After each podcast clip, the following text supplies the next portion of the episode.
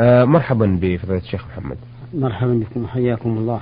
آه فضيلة الشيخ محمد في الحقيقة هذه رسالة وقد وردتنا من قبل و آه تركناها لوجود أسئلة مهمة لأنها في الحقيقة تحمل لغزا. ولكن نظرا لإلحاح جابر المحمود من المملكة الأردنية الهاشمية على هذا اللغز أو على هذا اللغز الشرعي على حسب ما قال نجيب في عليه في هذه المرة ونرجو أن يكون هذا آخر شيء في الألغاز أو ما يشابهها.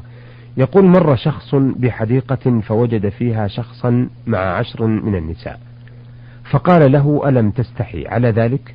فأجابه الرجل سامحك الله يا أخ إن هؤلاء جميعهن محرمات علي. فقال له كيف؟ فأجاب الرجل ثلاث منهن خالاتي وثلاث منهن أخواتي وثلاث منهن بناتي والعاشرة والعاشرة هي أم الجميع وهي زوجتي وذلك بطريقة شرعية فرجاء الإجابة على هذا السؤال وبيان ذلك شرعا وشكرا لكم.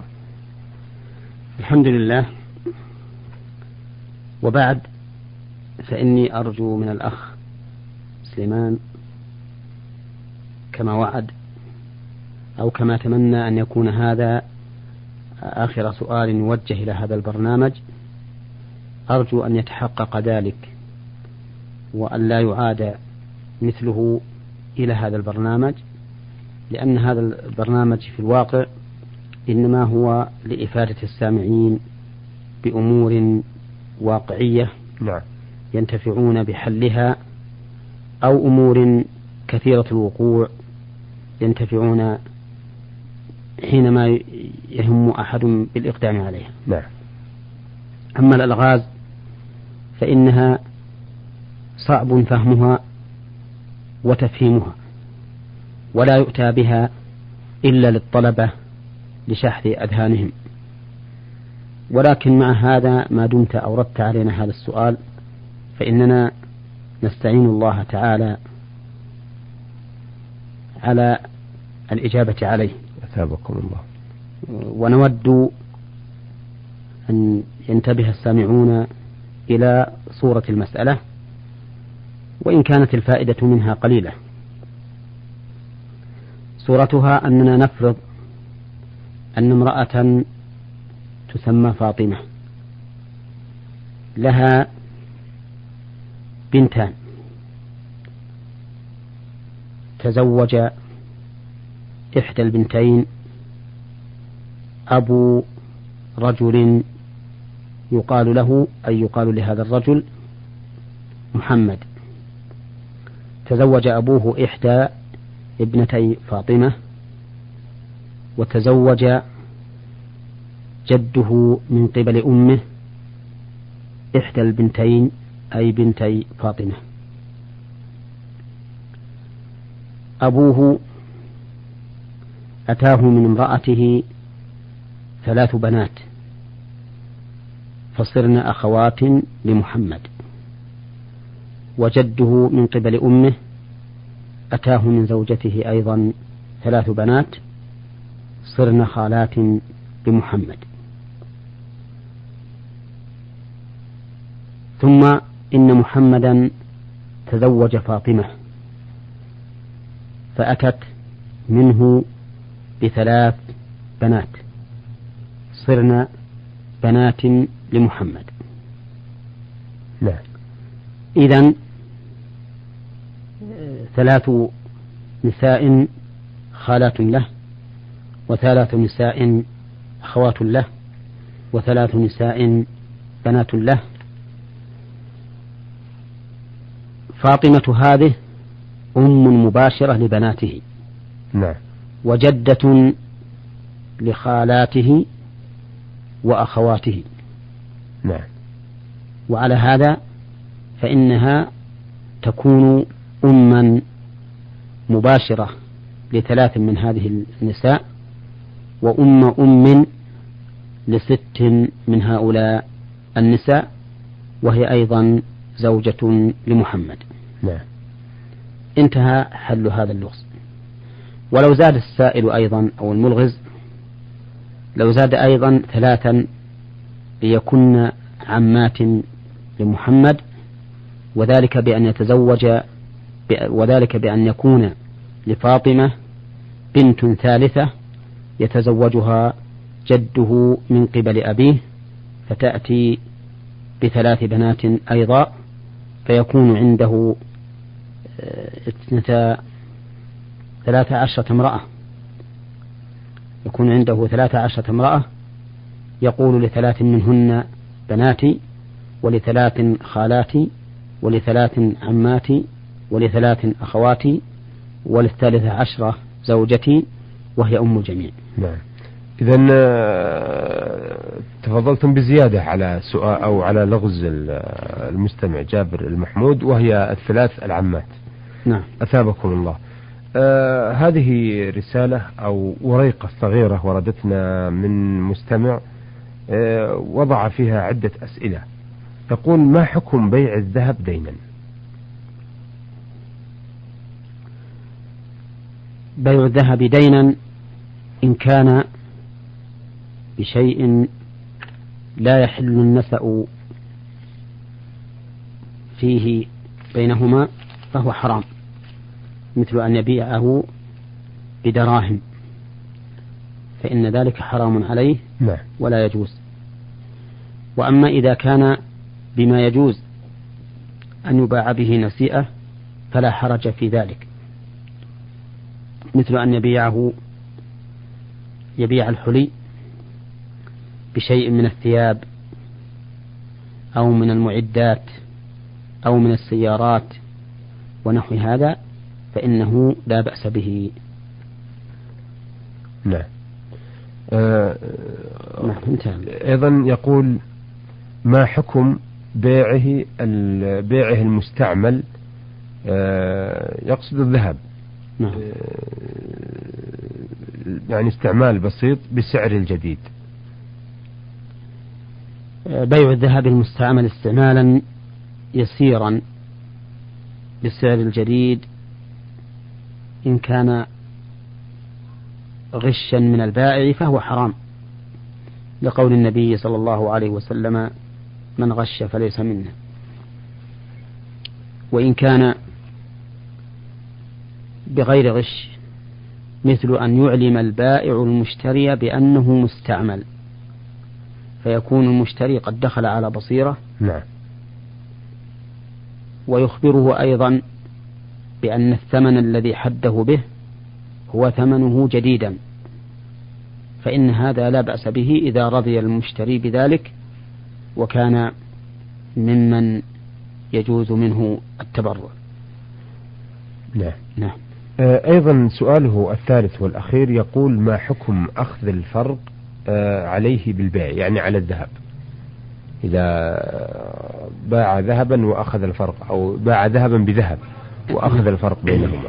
آه، إذا باع ذهبا بذهب وأخذ الفرق بينهما فإن كان هذا الفرق في مقابلة زيادة الذهب الثاني فهذا مختلف فيه. من العلماء من أجازه كشيخ الإسلام ابن تيمية وقال إنه يجوز أن تبيع حليا زينته عشرون مثقالا بحلي زينته خمسة وعشرون مثقالا وتجعل تجعل مع الناقص دراهم تقابل خمسة المثاقيل نعم. الزائدة على عشرين ويقول إن هذا لا ينافي قول النبي صلى الله عليه وسلم الذهب بالذهب مثلا بمثل. لأن هنا نجعل الزائد أو نجعل الدراهم في مقابلة الزائد الذي هو خمسة مثاقيل ونجعل عشرين مثقالا من الخمسة والعشرين من الخمسة والعشرين يقابل عشرين مثقالا التي معها الدراهم. ويتحقق بذلك ما أوجبه النبي صلى الله عليه وسلم من كون الذهب بالذهب مثلا بمثل. والمشهور من مذهب الحنابلة أن ذلك لا يجوز. وقالوا إن عموم الحديث مثلا بمثل يشمل هذه الصورة. وهذه الصورة لا شك أن فيها زيادة في أحد الجانبين من غير الجنس وزيادة من الجنس وزيادة من الجنس في الجانب الآخر. وقالوا إن ذلك لا يجوز. نعم. والاحتياط أن لا يفعل. هذا هو الأحوط.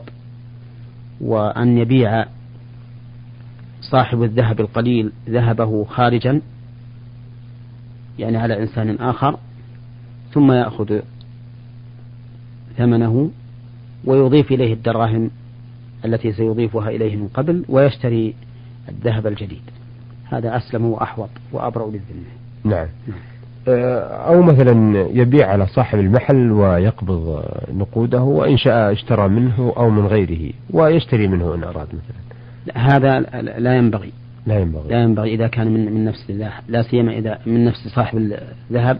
نعم. لا سيما إذا كان هناك مواطأة من قبل أو اتفاق على أنه بيبيع عليه ويشري منه. فإن هذا يكون حيلة. إنما نعم لو أنه باعه على صاحب الدكان وأخذ الدراهم وذهب يطلب من محل آخر فلم يستقم ولم يجد شيئا ثم رجع إلى الأول فهذا لا بأس به كما قال ذلك الإمام أحمد رحمه الله. نعم. آه هذه الرسالة وردتنا من آه المستمع. يقول آه المرسل أبو ساطع الحديثي من العراق محافظة الأنبار قضى حديثه.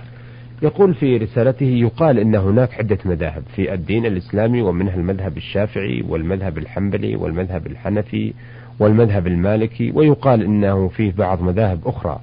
هل كانت تلك المذاهب موجودة في زمن الرسول صلى الله عليه وسلم؟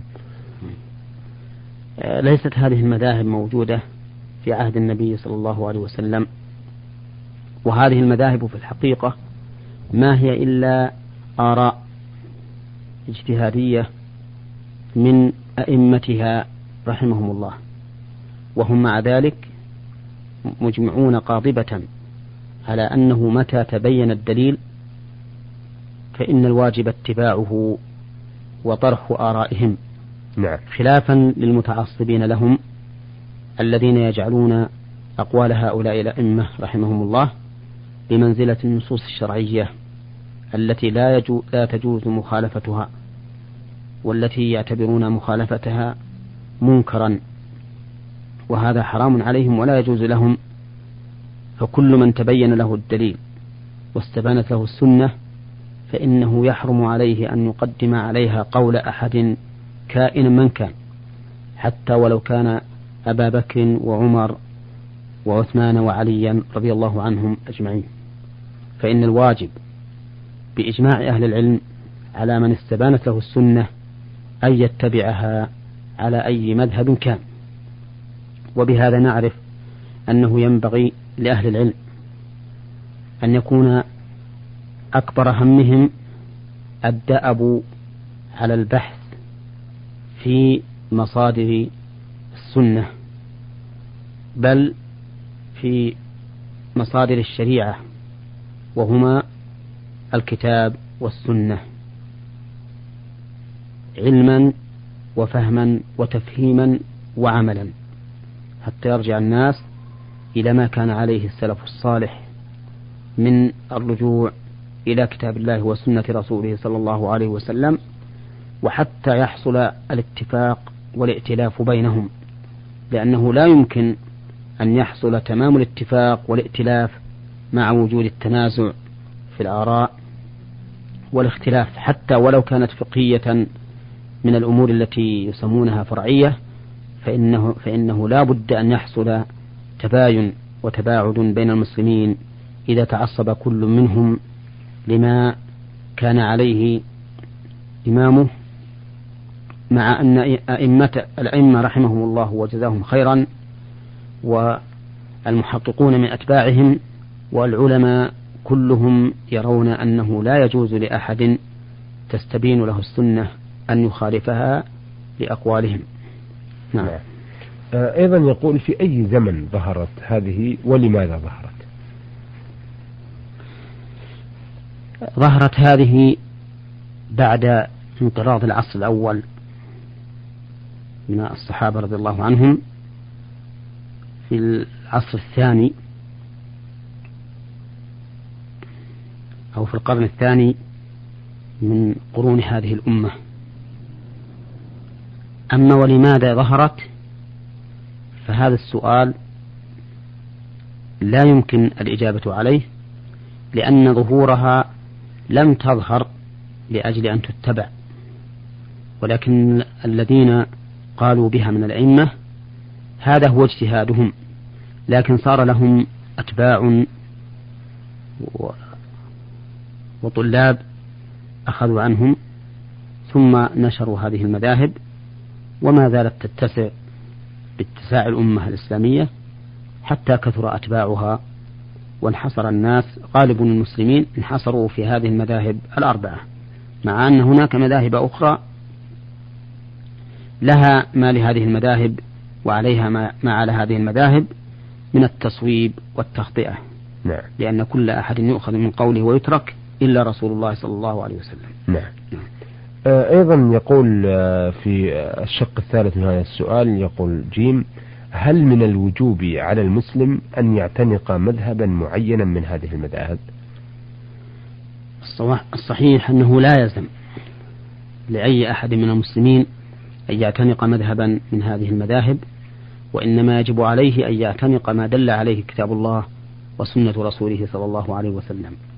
ولكنه إذا كان ليس أهلا لذلك أي ليس أهلا لأخذ الأحكام من كتاب الله وسنة رسوله صلى الله عليه وسلم فإن عليه أن يسأل أهل العلم